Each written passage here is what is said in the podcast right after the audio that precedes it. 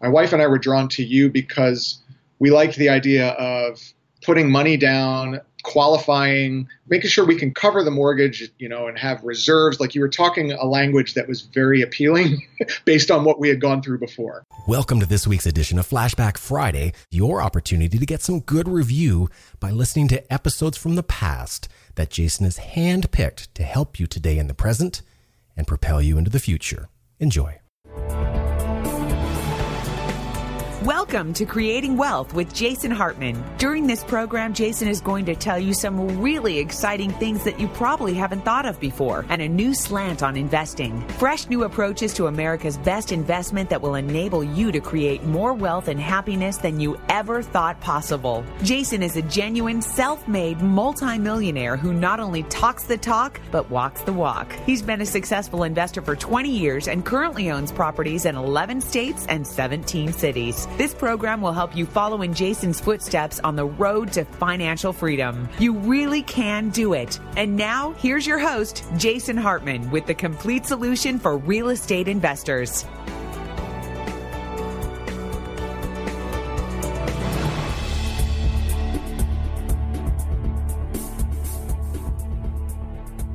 Welcome to the Creating Wealth Show. This is your host, Jason Hartman, and this is episode number 278. Wow, 278 episodes. We're almost at breaking the 300 barrier here. And so many people, like Roger Bannister's Four Minute Mile and Chuck Yeager's Sound Barrier, thought it couldn't be done. but here we are. Hey, I've got a, uh, a guest host on with me today, and that is Brandon Laws coming to us from Portland, Oregon. Brandon, how are you? I'm doing great, Jason. It's great to be part of your show. Thank you for having me. Well, thanks. And and you've attended a few of our events. You've flown down to Southern California to attend a few of our events before. I have. Yeah, I've been uh, to the Creating Wealth show I think a few years ago, and then I came to the Meet the Masters uh, last year. Right, right. The Creating Wealth seminar, I believe you meant. We're on the show Yes. now. Yeah. That's right. That's right. And so, you know, you've been a listener and a follower for a few years now, and you know, you just have some interesting comments. And and folks, be careful. I have to warn you, listeners, be careful. If you send me an email, watch out because this this thing today that's happening with Brandon might just happen to you. Here's what I mean by that. Brandon said he wrote me an email the other day and he said, "Hey Jason, you know, I think that's a great idea. Why don't you talk about some of the good books you're reading on the show?" And I said, "Okay, then Brandon, you are officially deputized to co-host that show with me. So here you go, huh?" That's right. Good stuff. Well, hey, you wanted to start. I know that when I, I did the interview, and we've talked about it on prior episodes uh, a few times too, but when I did the interview with uh, Stephen Kotler, who co authored the book Abundance with Peter Diamandis, you were interested in that, and you've been reading the book, or I think you finished the book, right? I actually have not picked up the book yet. It's it's on my list Ah. of books I want to read, but it's on that big list. that I've got, book I've got a in big particular list. was pretty interesting. I mean, I, I actually listened to the interview with Stephen Kotler that you had, and uh, just had some few few questions that I hope you kind of dive into. Sure, sure. Well, ask away. Yeah. So in the book, they mentioned that the world is getting better. To me, it seems like there's a, a lot of negativity out there. So, what do they mean by the world's going to be better long term, and that there's a lot of abundance in terms of the, the maybe the goods that we'll have? Well, I think that th- this whole thing is the the question of will technology save us? Can technology save us? And you know, if you look at if you look at the revolutions that have happened in technology throughout history, it certainly has saved civilizations before, and it could save us too. Of course, from a governmental perspective, we're doing almost everything wrong, not just in the U.S. but but globally. I mean, it's it's like an infectious virus. The the mismanagement has just spread all over the globe, and what you know what I'm talking about there is pandering to buy votes the way politicians do.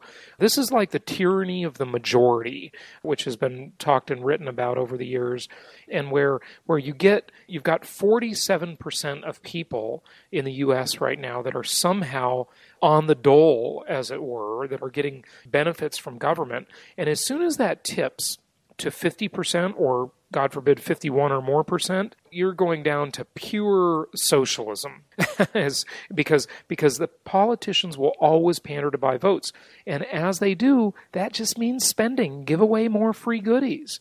But all of that would cause inflation, dollar collapse, and we're going to talk about that in a minute when we talk about Peter Schiff here and Dan Amerman.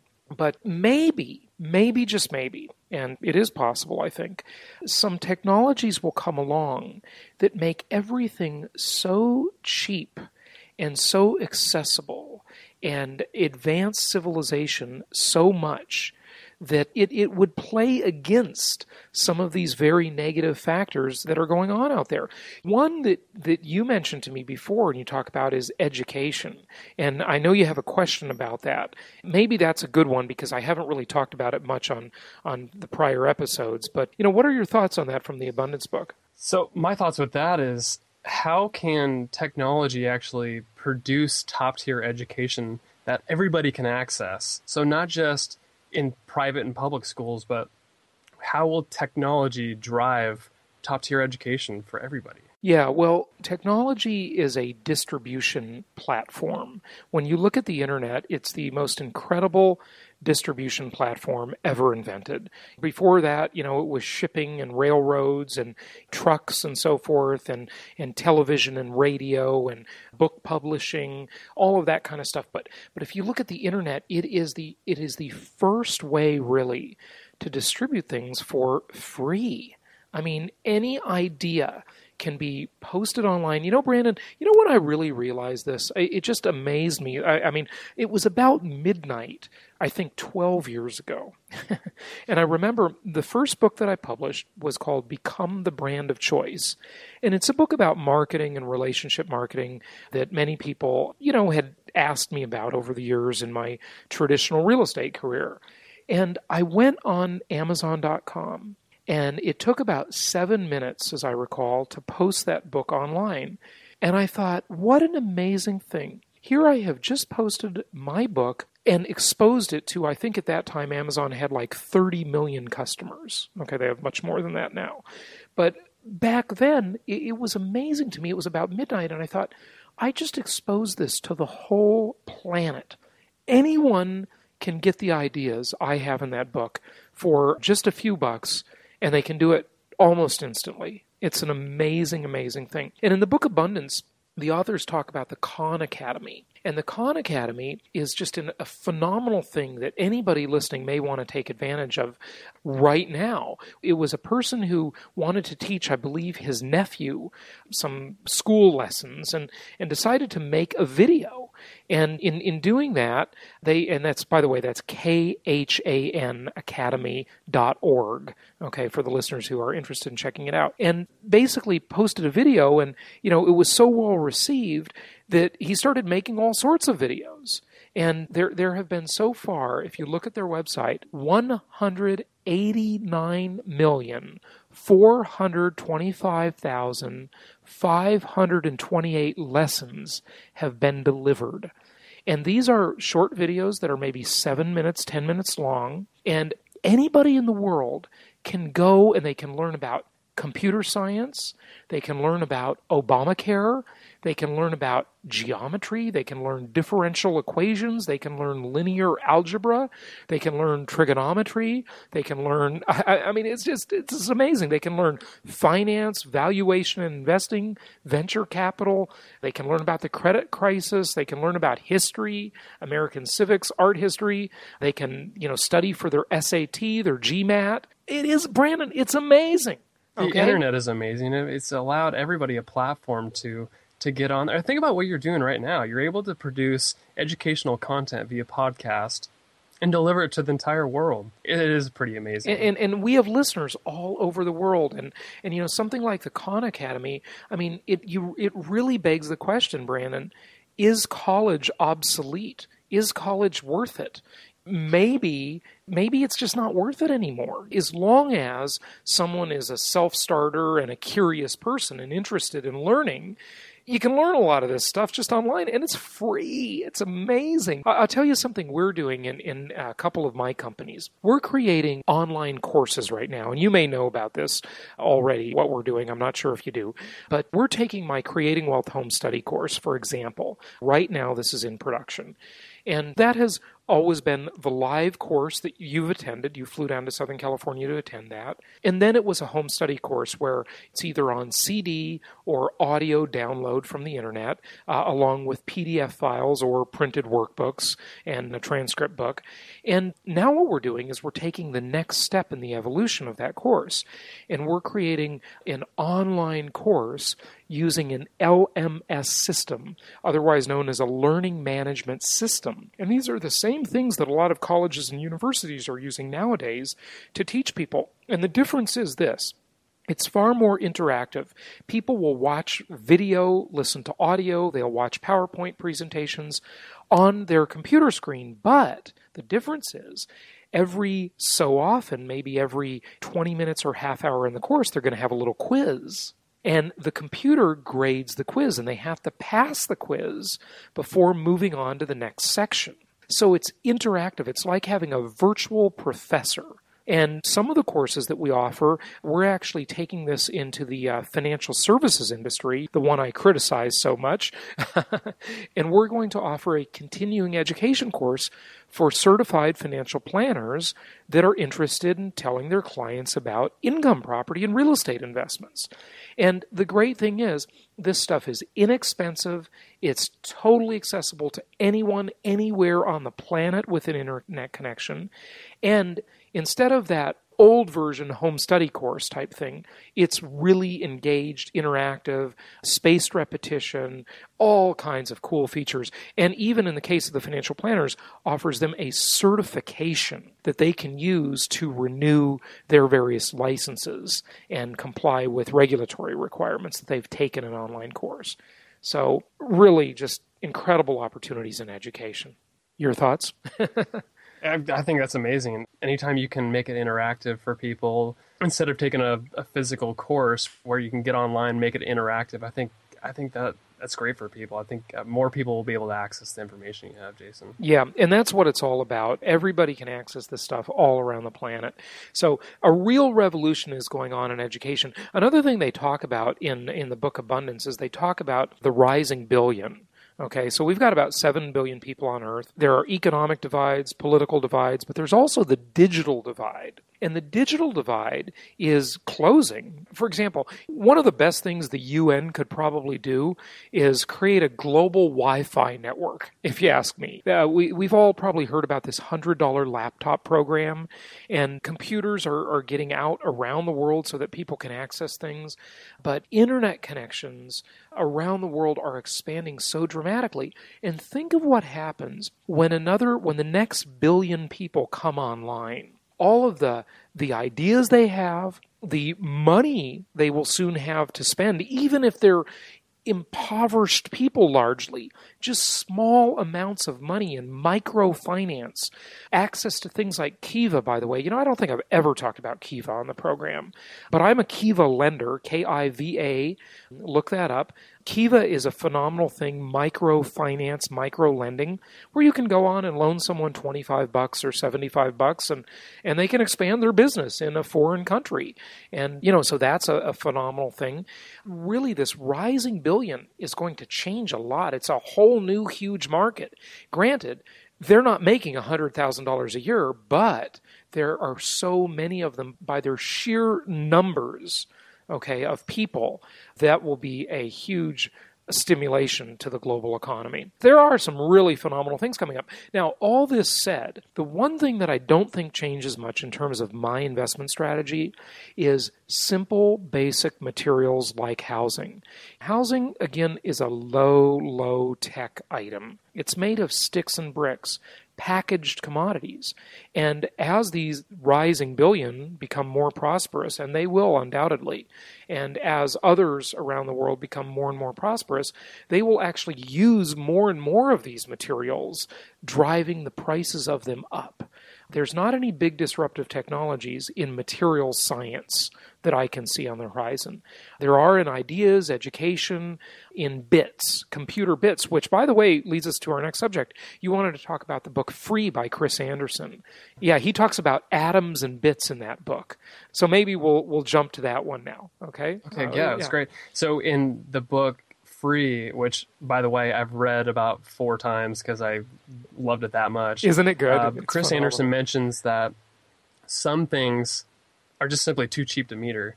So, what sort of goods is he actually talking about, and what actually causes it to be too cheap to meter? Well, he talks about in that book, and I just I loved that book. Free. I want to get Chris Anderson on the show. He was really it's just a brilliant book. And one of the things he talks about is he talks about a quote, and I think it was back in maybe the 1950s from you know one of the big execs in the electric industry, you know, in the electric utilities industry, and they were quoted as saying, "Electricity will be so plentiful." That it will be too cheap to meter. In other words, it wouldn't even be worth keeping track of how much electricity someone uses because it's just too cheap to meter. And that didn't exactly happen. However, there are other things that are too cheap to meter. And I think we just really talked about some of them in terms of education and ideas that spread around the internet globally. You know, the Khan Academy is free. What we're doing right now with this podcast, Brandon, is free. And we're sharing ideas with other people all around the world. Last time I checked, which frankly was a long time ago, I should check this again. We had listeners in 26 countries, from Ukraine to Andorra to China to uh, uh, Kuala Lumpur, all over the world. We, we have listeners. And this education, it's too cheap to meter. It's just free. We're glad to do it because there's a business model behind it. I want to attract clients to invest in real estate. But even if they don't invest with us, I want to spread the ideas around because I think it's a real it's a real service to people. And I think people will remember that 10, 20 years from now. Even if they don't invest with my company, they'll notice how it changed their life years in the future. And so Chris Anderson talks about a lot about how companies should just give things away and have a business model behind it. So the things that are too cheap to meter are bits and bits bits and bytes on a computer, you know, data. That's too cheap to meter in so many cases. And so you can give that away. Now atoms are different because atoms are matter. Those are those are hard things, right? A book is made of atoms. It's got paper and it's got ink and it re- has shipping costs associated with it. But now with the internet, you can distribute ebooks via Kindle or other e reader devices or just PDF files, and you can do that basically for free. A lot has changed, hasn't it, with the whole open source software revolution and so forth. And I think that leads to your next question about Microsoft. Sure has, yeah. Um, so with the free model that Chris Anderson talks about, and, and actually at the end of the book, he gives, I think, the 50 business models you can create on free, which is pretty interesting. So check that out. But how do companies like Microsoft compete with the free model, like let's say Google? Well, I can't really remember because it, I read Free several months ago, and I can't really remember what he said about Microsoft in the book. However, my sense of it is that Microsoft, it's an interesting company. Microsoft is vastly overreaching, first of all, into way too many things. I think Microsoft obviously they're not going to take over the world anymore. You know, at one time we all thought they would, but they're they're up to some stiff, stiff competition. If you look at Google and compare Google to Microsoft, Google is the largest company on the planet based on the concept of free. Think about all of the Google products any listeners probably using. Now, you are paying for Google in another way. You're paying with your data. That's a whole nother issue. By the way, I want to recommend I did a show on my holistic survival show with the author of a book called Search and Destroy, and that investigated a lot of the evils of Google. Interesting that their mission statement is do no evil. Uh, Google does a lot of bad things, at least according to this author, and uh, that's definitely worth checking out. But if you think about all of the free products that we use that are Google, you know, most likely you don't pay for any of them. I pay for a few Google products, but not much. And I think Microsoft has some real stiff competition. I think that company needs to do some soul searching, and I know they have. You know, this is not new, and really figure out who they are and what they're going to be because the free model is offering them some big competition. The Microsoft Office products I have on my Mac, Microsoft Word, PowerPoint, etc. I use them, but less and less. More and more, I'm using Google Docs, which is the Google suite where they have a spreadsheet instead of Excel, where they have a word processor instead of Microsoft Word, and they have all kinds of other great products, and they're they're free. I think Microsoft has some tough tough things to think about. Well, what's funny about Microsoft is I find myself using Microsoft Office as well, but it's only because it's the compatibility with sending files with other people and because I work in the corporate atmosphere, that's just it's the norm. I would love to move to Google Docs and, and on the personal side, I do use Google Docs, but it's just funny how corporate is not going away from the Microsoft products as of right now. Yeah, well, you know, old habits die hard, but ultimately it's going in that direction. So uh, I, I, think you'll see more and more move away from Microsoft every time your Excel crashes and Google Docs, they never crash, you know, it works great. So a lot less frustrating. But, you know, you ask another interesting question about who wins with this model. Elaborate on that if you would.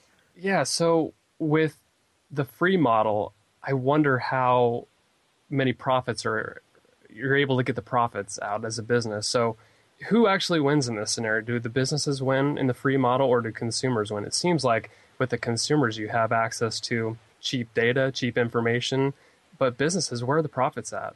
Because businesses, if they set it up right and read the book free, they, they have a back end service or deeper product that they're they're selling and that's where they monetize free.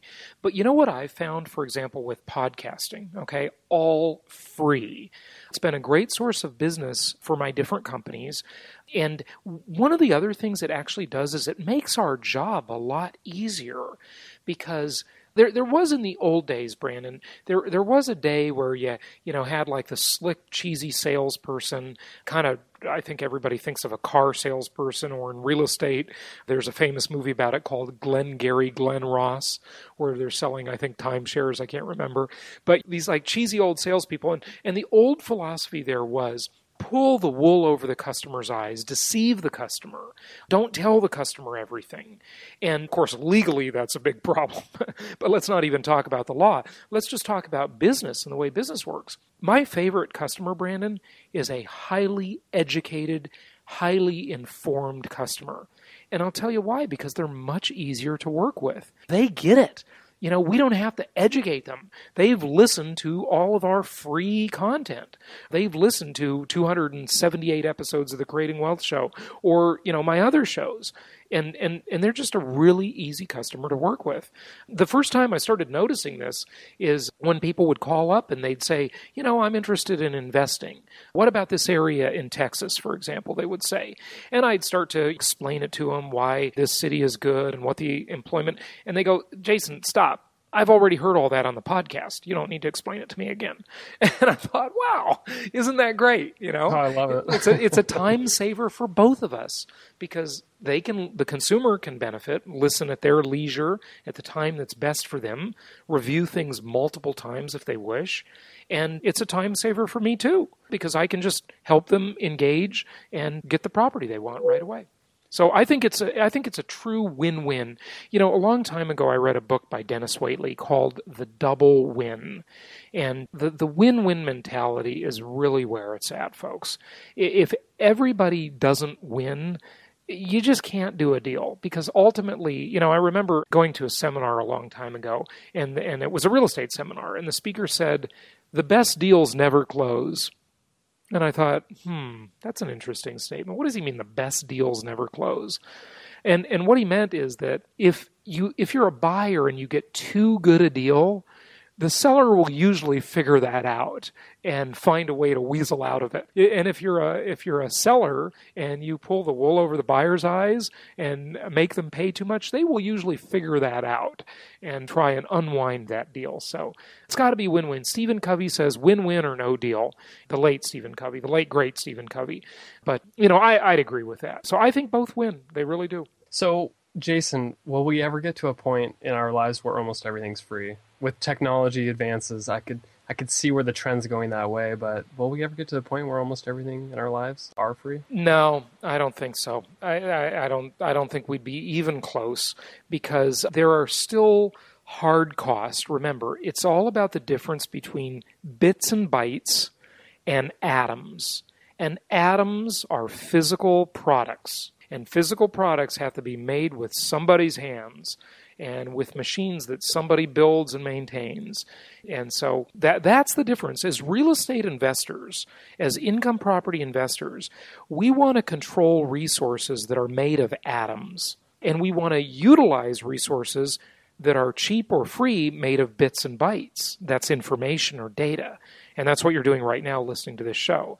So control the atoms because atoms are things that have universal needs. They're the sticks and bricks, the copper wire, the lumber, the labor, the petroleum products, all that stuff in what we call packaged commodities investing, where you're buying houses and those materials have universal need. The atoms. You know, I think that's what comes out of this, Brandon. Control the atoms, use the bits. Okay? I would agree with that. Yeah, yeah. So good. Good stuff. We'll be back in just a minute. Here's your chance to catch up on all of those Creating Wealth shows that you've missed. There's a three book set with shows 1 through 60, all digital download. You save $94 by buying this three book set. Go ahead and get these advanced strategies for wealth creation. For more details, go to jasonhartman.com.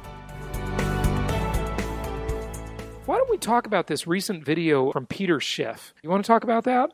Yeah, let's do it. So ba- basically, Peter Schiff's talking about QE3 and what it means. I think he's definitely selling gold on the back end, but I think we're going to play the video and yeah. we'll, talk a little bit Let, Let's that. do that. Now, this is a pretty long video. We're going to stop it a few times, but I, I tell you, I just couldn't have said it better myself. So I want you to hear what Peter says. And a- as all of you regular listeners know, I'm sort of a critic and a fan of Peter Schiff at the same time. You know, I think Peter Schiff has some he has a great premise. He's the master of the soundbite. I think his conclusion is largely wrong. I was one of his clients. I've had him on the show. I think he was on show number 69, if I'm not mistaken. And, you know, I, I would love to see Peter Schiff as a senator. Okay. Uh, I'm not that much of a fan of his investment stuff, but, you know, I think as an economist, he's great. Okay. So, you know, that's kind of where I come down on him. But let's listen to this video and we'll, we'll pause it a few times for some comments. Peter Schiff. It is Thursday, September 13th, 2012. And as far as I'm concerned, for the Federal Reserve, this is a date that will indeed live in infamy because this is the day that the Federal Reserve went all in on QE. Now, rather than reviving the economy, the Fed has just sealed its fate.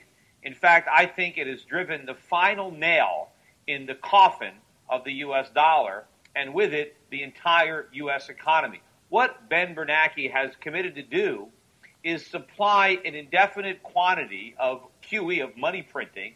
Ben Bernanke said that he will buy $40 billion worth of mortgage backed securities monthly for an indefinite time period.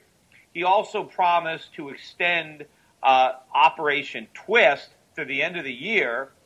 Uh, in fact, as far as I'm concerned, this new policy may as well be called Operation Screw.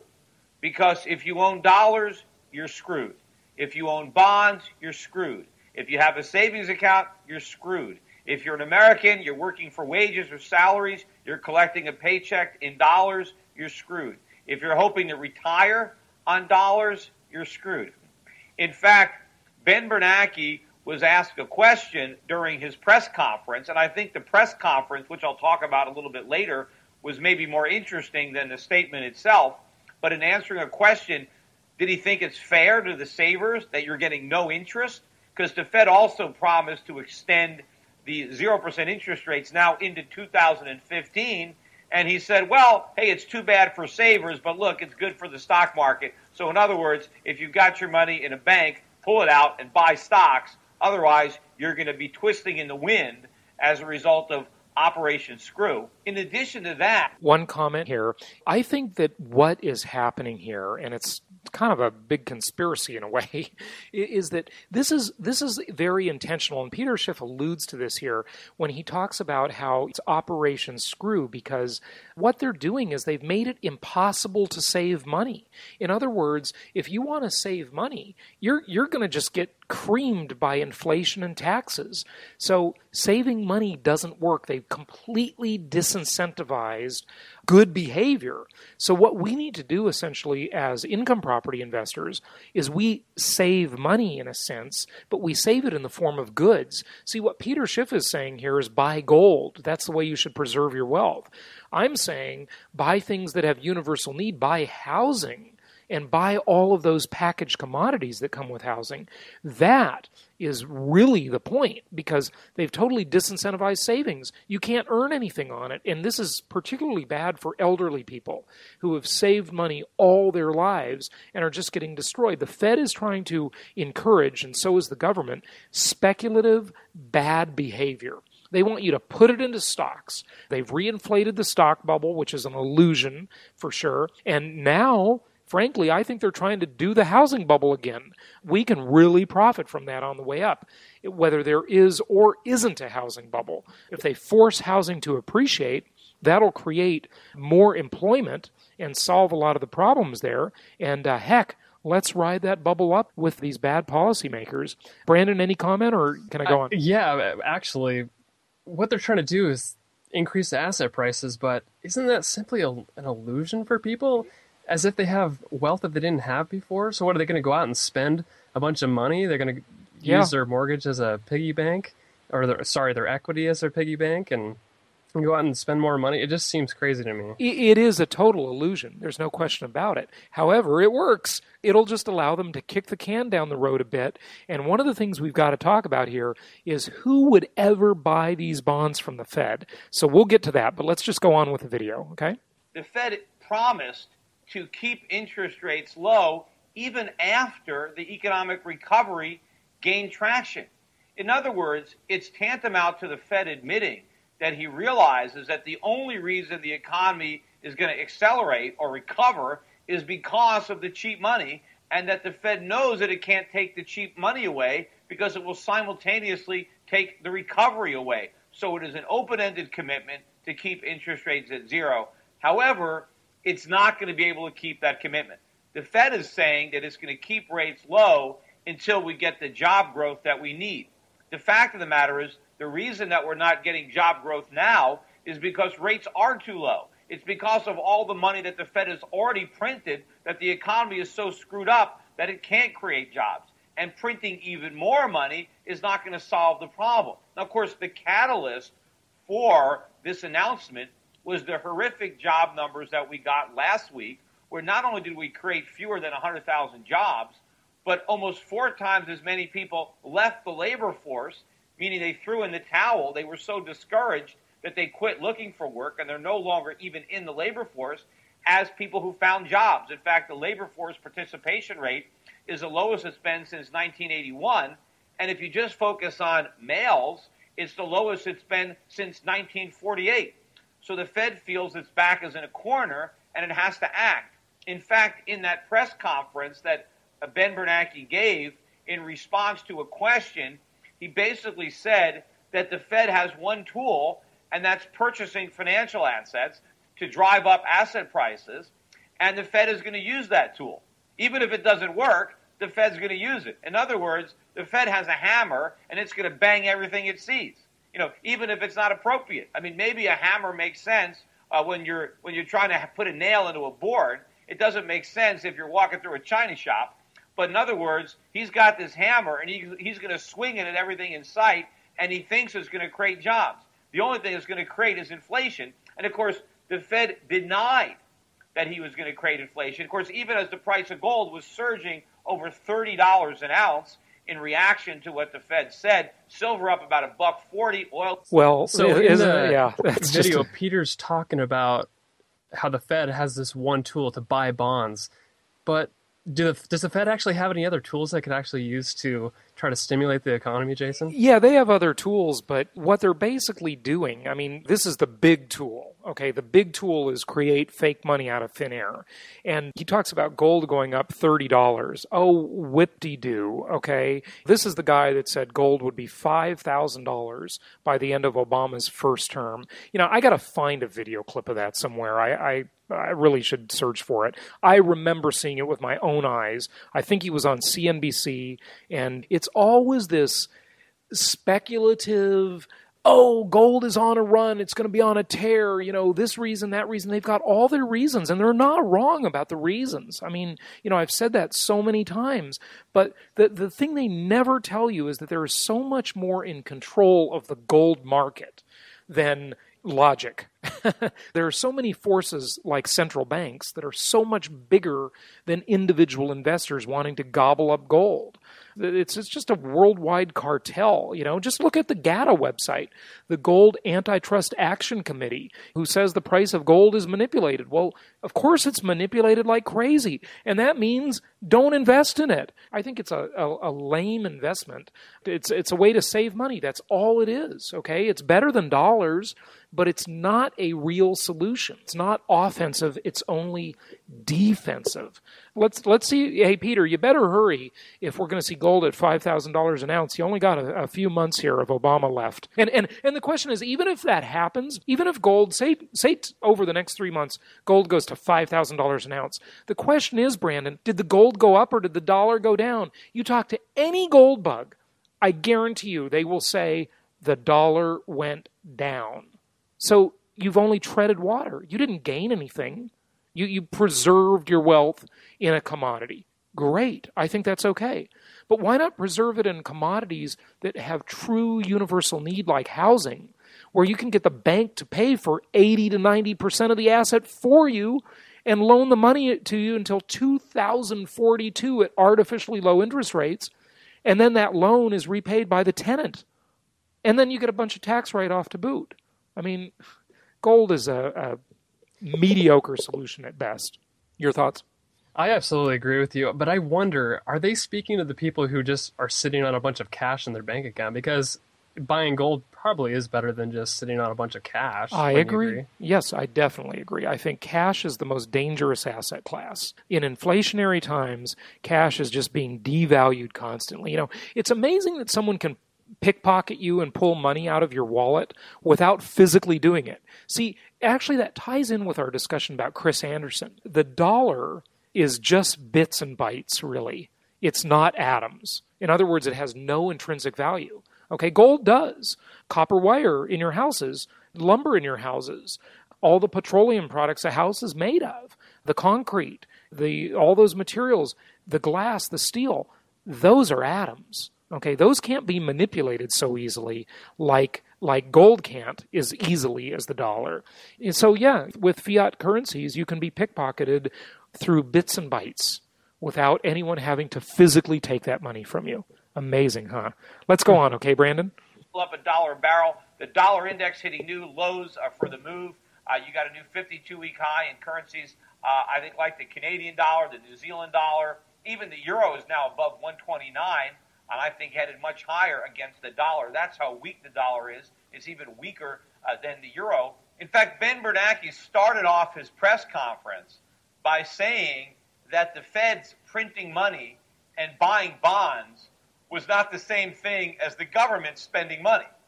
Now, what is the difference, according to Ben Bernanke, between spending money and buying bonds? Well, Ben Bernanke said that since the Fed is not buying goods, that it doesn't count as spending. What do you mean? If you spend money on bonds, you're still spending. Just because you're not buying an actual product, you're buying a financial asset, you're still spending money. You're spending money to buy a financial asset. Now, the Fed also went on to say that, well, it's not really spending because whatever financial assets the Fed buys, it's going to turn around and sell back into the market when it unwinds the policy. yeah, right. How is the Fed going to sell all these bonds? The Fed is the only buyer. Without the Fed, no one in their right mind is going to buy. Who's going to buy when the Fed wants to sell? Who's going to step in front of that freight train? Who's going to want to bid for mortgages when the Fed is trying to unload the mortgages that it owns? Nobody. In other words, the Fed is basically checked into the Roach Motel of monetary policy, right? It can check in, but it can't check out. It can expand its balance sheet, but it can never shrink it. So the Fed is spending money. It is spending it on financial assets. And in fact, the goal of the Fed is to make those assets rise in price. And this, you know, if this is the craziest part about it, and it's almost like it's it's a fantasy or I'm in a dream because it's impossible for me to actually believe that this is actually happening, that I'm actually hearing what I'm hearing or seeing what I'm seeing. But this is the plan that Ben Bernanke has. Ben Bernanke's plan to revive the U.S. economy and create jobs is to inflate another housing bubble. That's it. That's what the Fed's got. That's what it came up with. As if the last housing bubble worked out so well for the economy that the Fed wants an encore. Now, I'm not making this up. You know, you can go check uh, the internet, you know, YouTube it yourself, Google it. But basically, this is what Ben Bernanke said. He is buying, the Fed is going to buy $40 billion worth of mortgage backed securities every month. The goal of the Fed is to bring down interest rates. Ben Bernanke specifically said the reason he wants to bring down mortgage interest rates is because he wants home prices to go up. Now, why does Ben Bernanke want home prices to go up? He, he specifically mentioned two reasons. One, the wealth effect. Ben Bernanke said if we can get home prices to go up, homeowners will feel wealthier and they'll go out and spend more money. That, Brandon, is exactly the bubble I want to ride up again. I've done it a few times in my life, and as philosophically disagreeable uh, as I am with that, you know what? That's the thing. Like I say all the time, I used to be an, an optimist. Now I'm just an opportunist, and we're not going to change any of this. We've got to we've got to respond to it in a way that enriches us and in a way that that helps create value. So if they create another housing bubble, which they may be doing, you know, you showed me an article about how a 5% increase in housing prices would basically lift uh, give a whole bunch of people equity. And guess what happens when people have equity? That ATM machine called your house becomes a, a, way to stimulate consumer spending, doesn't it? I feel like we've seen all this before, Jason. It's like unfolding right before our eyes all over again. You know, Brandon, as Yogi Berra, who who you know has those great quotes, as he as he once said, he said, "It's like deja vu." All over again. I mean, this it's it's just a it's a repeat. This this this is a rerun. you know, it's just I mean, it's amazing. They just keep They've got nothing better to do than just kick the can down the road. Let's make another bubble, and all that does is move money around. It it creates malinvestment, and boom, boom, boom. Here we go. But folks, if you're listening and you're not into riding that bubble up that they're going to create, you are going to miss out and you are going to be dramatically hurt because any other asset you have besides debt and commodities will be destroyed in value. Debt and commodities are the only safe places. Commodities keep pace with the inflation. So, you know, when you invest in the real estate, you own a bunch of commodities, a set of packaged commodities. If you invest in gold, yes, you have a commodity there too. And by the way, Schiff is in the gold business, we should say that. But that debt, see, you don't get the debt against the gold, you get it against the real estate. That debt goes down in value. Again, it's the only safe place in inflation commodities and debt. That's it. Denominate all your uh, your assets in things, or as Chris Anderson would say in the free book, atoms, and denominate all your liabilities in debt. That's the strategy. You ready to go back to the video? Let's do it. So he wants the wealth effect. He wants to create the illusion of wealth so that people will go out and buy stuff that they really can't afford, not because they earn the money, but because their house is appraising at a higher value. And of course, they can refinance, they can pull out equity, they can cash out money and go spend it. That's one reason. Number two, Ben Bernanke said if we can get home prices to go up, people will realize that they can make money buying houses. And if home prices rise, more people will want to buy houses because they can make money. They can get rich buying houses, and so that will encourage more home buying, and as a result, we'll have more home building. If more people want to buy houses because they're going up in price, then we'll build more houses, and we can create an entire economy of the housing market, by the housing market, for the housing market. In fact, what the Federal Reserve wants to create is a super housing bubble. I mean, I kid you not, this is their plan. This is all they can come up with. And think about it. In the last housing bubble, it was the government that was guaranteeing the mortgages, but you still had the private sector owning a lot of the mortgages, although with government guarantees. See, now they're going one up. Not only is the government guaranteeing the mortgages, but the government is owning the mortgages. Basically, our new monetary policy, our new policy for economic revival, is for the Federal Reserve to print money and loan it to Americans at ultra low rates so they can go out and buy houses. And in the process, push up housing prices so we can all go on a consumption binge and spend all sorts of borrowed, money on imported products. And somehow all of this is going to create uh, employment and it's not going to end in complete disaster, just like the last time the Fed tried to create a housing bubble to stimulate the economy. You know what? I mean, you just got to say he nailed it. I mean, he nailed it. But here, here's the thing, Brandon. You know who's going to get hurt in the next housing bubble? It's the same people that got hurt in the last one. It's the speculators, the people that aren't following my Ten Commandments. And what is one of the commandments, the most important one relating to this exact concept? Is this one. I think it's number five, if I'm not mistaken. Thou shalt not gamble, no speculation. In other words, the property must make sense the day you buy it or you don't buy it. You know who's going to get hurt in the next housing bubble? People buying properties expecting something great to happen, and that great thing is called appreciation. Appreciation to us, to, to us prudent investors who listen to the show, appreciation to us, you know what that comes from? It, it, it, it is the icing on the cake. It's not the cake. The cake is cash flow. The substance of the investment, the thing that makes it make sense the day you buy it, is cash flow. It's income. The name of it is income property. It's not called speculative appreciation property, it's called income property. And, and as the name would imply, it better produce income or you shouldn't buy it. So, uh, any thoughts about that one, Brandon? I, I, you said it perfectly. I, the deal has to make sense the day you buy it, but the, your number one goal should be the cash flow. It shouldn't be the speculation of the property. Everybody could ride this wave up on speculation, but if you don't buy the deal based on cash flow, then I think you're setting yourself up for failure. Of course you are. And and the reason the speculation concept doesn't work is because it's just like gambling in Las Vegas. You never know when the streak is going to end. Appreciation is very unpredictable. Cash flow, however, is pretty darn reliable. It really is. And and remember, not only do property prices inflate, but rental prices inflate. Okay, so you can ride the inflation wave that way, and you can also have your debt destroyed by that same inflation. So, okay, let's go back to the video. Now, talk about insanity, right? Talking about doing the same thing over again and expecting a different result.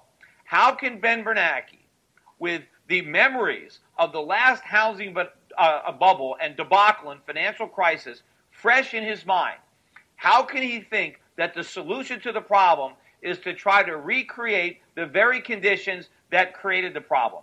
How is another housing bubble going to solve anything? Now, one thing maybe Ben Bernanke hasn't figured out yet it ain't going to work. No matter how much he tries, no matter how much air he blows into that housing market, he is not going to reflate that bubble. There are simply too many holes in it, and there is no precedent for reflating a busted bubble more likely all that cheap money is going to go someplace else. Where is it going to go? Well, if you look at what happened today, 30 year bond prices went down and interest rates went up. In other words, the bond market uh, stuffed it right back in the Fed's face. Because I think the bond traders are waking up, the bond vigilantes maybe are coming out of their coma, and they're realizing that the worst thing for the bond market is for the Fed to print money and buy bonds because when they print money, they drive down the value of the currency that the bonds are denominated in. What went up? Gold up over $30. Silver, as I said, the dollar tanked. So where is all this money going to go? Commodities. It's going to go to gold. It's going to go to silver. It's going to go into oil. It's going to go into agriculture. It is not going to make the economy better. It's going to make the economy worse. It's not going to create jobs, but what it is going to create is a higher cost of living for everybody, whether you have a job or whether you're unemployed. And believe me, if people are spending more money on food and more money on energy, Uh, they're not going to have any extra money left over for discretionary spending. None of this is going to work. But the amazing thing is, people are looking at Ben Bernanke and analyzing what the guy has to say, taking him seriously. Can't anybody think? Doesn't anybody remember what happened just a few years ago? I mean, how can he not be laughed out of town? I mean, during that press conference, I mean, how come people aren't just shocked? How come they're not just saying, say what? Are you kidding me? How, how, how can this be your plan? How can reinflating a housing bubble be all that you got? I mean, how long did it take you to come up with this idea? How many brains at the Federal Reserve? Apparently, there was only one guy that dissented. Uh, it was almost unanimous. I mean, can you imagine everybody at the Fed sitting around this big table? How do we revive the economy? What's the plan? And somebody comes up with, let's create a housing bubble so we can create a bunch of, of wealth and people will go out and spend it, and we can get people to speculate on real estate prices because they're going up, and all this is going to create jobs in the housing sector. It'll cause more home building or home modeling. We'll be able to consume more. Somebody came up with that, and then someone else said, Great idea. I mean, didn't they see that movie? Don't they know how it ends? Apparently not. You know, I'm going to tell you how that movie is going to end, right? It's going to end in a currency crisis it's going to end in a sovereign debt crisis. It's going to end in tears and misery. And the amazing thing is, this has happened over and over again throughout history, yet we continue to repeat the same mistakes. We never learn from the past. And I think the problem is it's the politicians who are making these decisions, despite the fact that the Fed claims to be independent. It is not. This is all about politics. It's not about economics. It's not about doing what's good for the economy. The only jobs they're concerned about is the jobs of the politicians who are afraid that if the Fed t- tells the truth and actually does the right thing for the economy, that they might not get reelected. Because the right thing for the economy is bad politics. And even though you can look back in history and see how many times governments have destroyed economies by destroying the currency, they're going to do it again because it's politically expedient. They don't care about history. They don't care about the country. They care about themselves. And so they're doomed to repeat these mistakes because it's the only thing they can do. The Fed can't admit what the problem is. The, the Fed can't take the punch bowl away. It doesn't want anybody sobering up. It wants to keep force feeding us alcohol so we don't realize how screwed up the economy is, and maybe we'll reelect the incumbents one more time. All I can say is you know, you got to look through all the smoke you got to buy gold, buy silver, get out of dollars, get out while you can, uh, get into real things, uh, own uh, stocks outside the United States uh, in, in, in, currencies with dividends and income that are not U.S. Uh, dollars. Here's the total fallacy of that. What what Peter says is is one third true and two thirds false, if you ask me. Okay, is he says get into real things. Okay, yes, I completely agree with that. Gold, mediocre version of a real thing, but better than dollars. I'll agree with him there. But then he talks about stocks outside of the U.S. Hey, Peter, here's a question for you. What country isn't doing the same thing we're doing? It, it, this is basically a global phenomenon uh, of people that are, you know, or of countries that are that are all subject to the same types of political expediency. Very few countries are actually well managed, and what he's saying is bet that their currency is more solid than our currency. And virtually every currency is now a fiat currency. And so I say it's just a race to the bottom to collapse all currencies. I mean, not every one of them, I'm talking metaphorically, but a lot of the currencies, the vast majority of currencies, are fiat. Okay, so it's it's a race to the bottom in terms of value of those currencies. So you know, and again, having been a client of Peter Schiff and lost losing a bunch of money with him, giving his guy two hundred thousand dollars, and uh, a month or two later, I had like hundred and thirty thousand dollars with his strategy. It just you know, it hasn't worked for me. I mean, I, I think Peter's great. I want to see him be president. Okay. Peter, I will give money to your campaign. I love your economics. But again, as, a, as an investment solution, you know, I just don't think it really, really works. I think it's a, uh, it's a defensive strategy, which is okay. It's better than dollars. He's right about that. No question.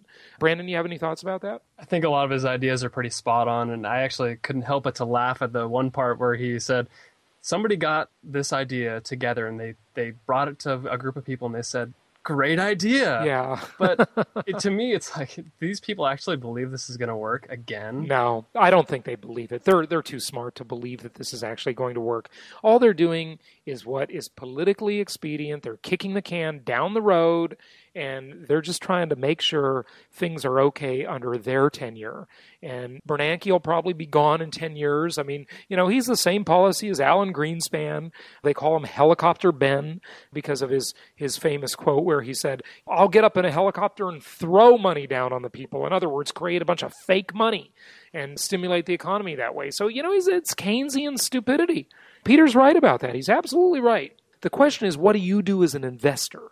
You got to buy hard things, assets, like he says, get into real things, completely agree, that produce cash flow and use the bank's money to buy them. And that debt is destroyed by inflation. So that that is the real strategy. You ready to go back? The video's almost done. This is the most important thing that you can probably do.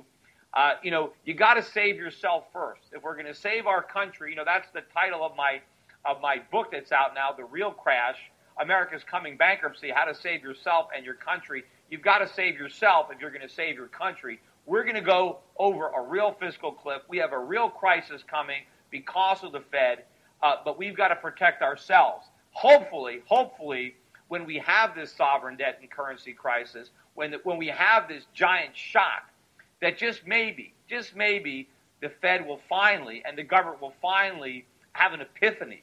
You know, uh, have the moment where that light bulb goes off and they realize that, you know, we, we, we can't keep doing this. We can't keep repeating these mistakes. There's something more important than the next election, and that's the future of our economy. But until then, don't bet on any political integrity or, or, or anybody in Washington doing the right thing.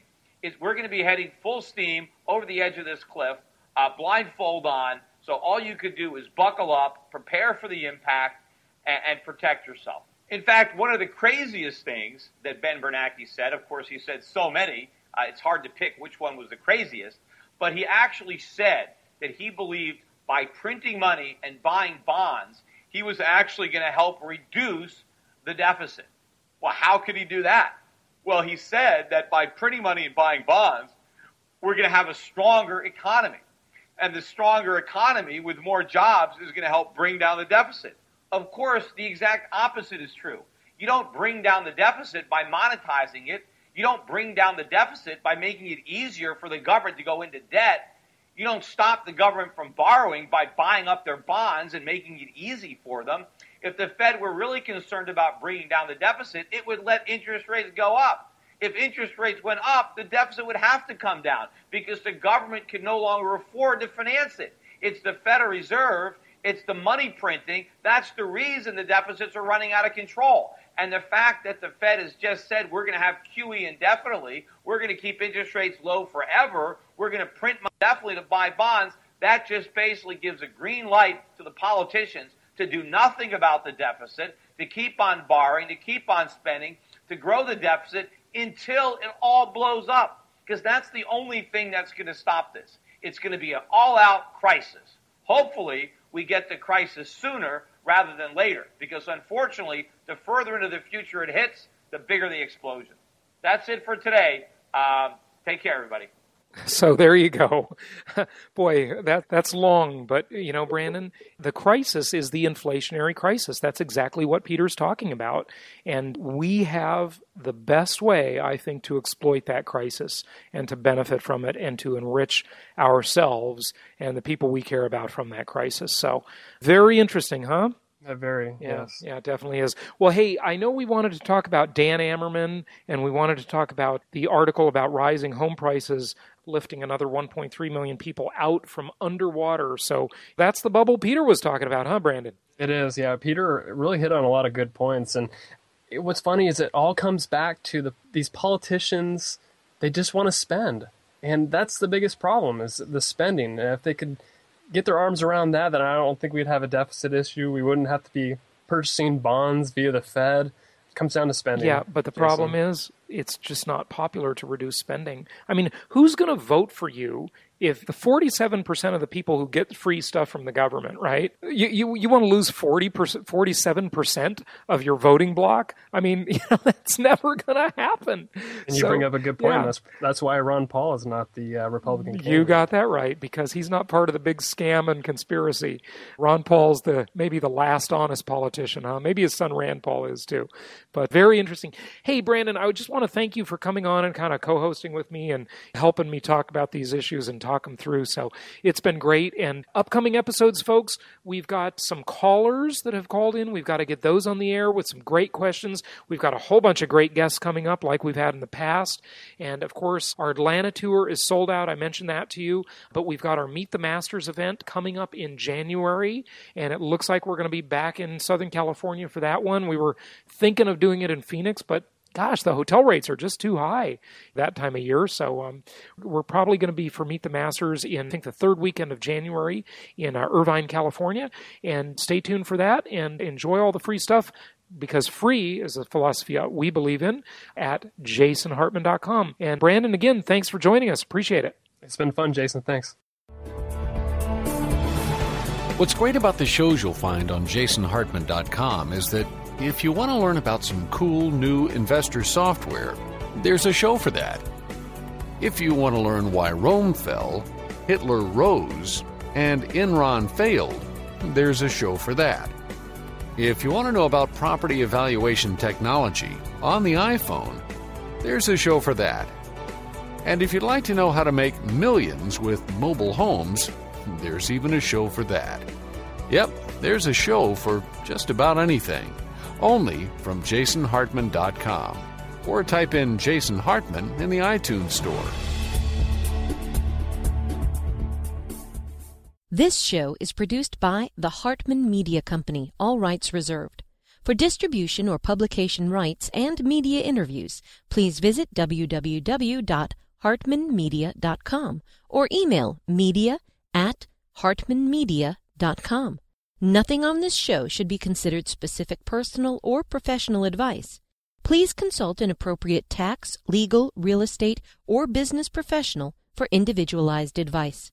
Opinions of guests are their own, and the host is acting on behalf of Platinum Properties Investor Network, Inc. exclusively.